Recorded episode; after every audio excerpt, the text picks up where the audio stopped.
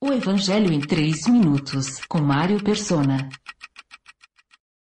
Faltava um mistério a ser revelado e a tarefa coube a Paulo.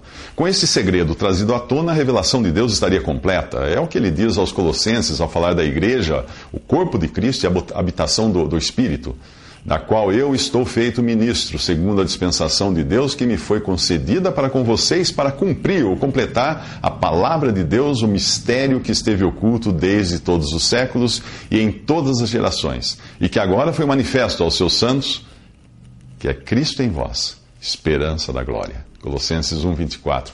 No grego, a palavra traduzida como cumprir tem o sentido de completar ou preencher uma lacuna. É a mesma usada por João ao dizer: "Escrevemos estas coisas para que a nossa alegria seja completa." 1 João 1.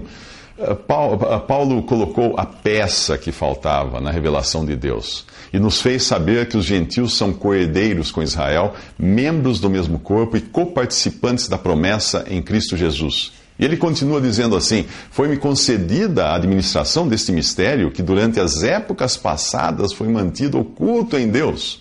Efésios 3, 6. Por ser um mistério que ficou oculto no passado, a igreja não existia no Antigo Testamento, e nem mesmo nos Evangelhos.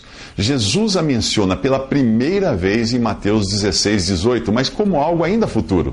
Ele diz assim: Edificarei a minha igreja. Como toda edificação da época, ela teria um alicerce com uma pedra angular, ou pedra de esquina, ou de canto, Cristo, seguida das outras pedras, do alicerce, os apóstolos e profetas do Novo Testamento. Sobre esse fundamento, as paredes seriam levantadas com o acréscimo de cada salvo em Cristo Jesus.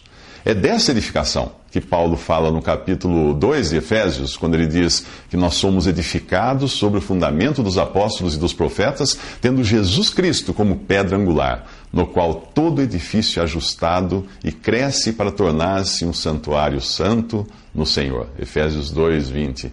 Em 1 Coríntios, o apóstolo fala de sua responsabilidade em lançar os fundamentos da igreja. Ele diz: Conforme a graça de Deus que me foi concedida, eu, como sábio construtor, lancei o alicerce e outro está construindo sobre ele. 1 Coríntios 3. Portanto, é impossível você entender o que é a igreja e saber como ela deve funcionar sem ler as cartas do apóstolo Paulo, a quem foi dada a tarefa de completar a palavra de Deus. Obviamente, muitos pentecostais ou carismáticos não gostam da ideia de nós termos uma revelação completa, pois isso não lhes permite trazer suas próprias revelações. Por isso é comum nós encontrarmos nesses meios frases do tipo: O Espírito Santo me revelou, Deus me disse, etc. Será isso uma necessidade de autoafirmação ou insatisfação com a suficiência das Escrituras? Ou talvez um desejo por novidades? Pode ser. Paulo avisou a Timóteo: virá o tempo em que não suportarão a sã doutrina. Pelo contrário, sentindo coceira nos ouvidos, segundo os seus próprios desejos, juntarão mestres para si mesmos. Eles se recusarão a dar ouvidos à verdade, voltando-se para os mitos ou fábulas. 2 Timóteo 4, versículo 3 e 4. Visite 3minutos.net. Dúvidas? Visite respondi.com.br.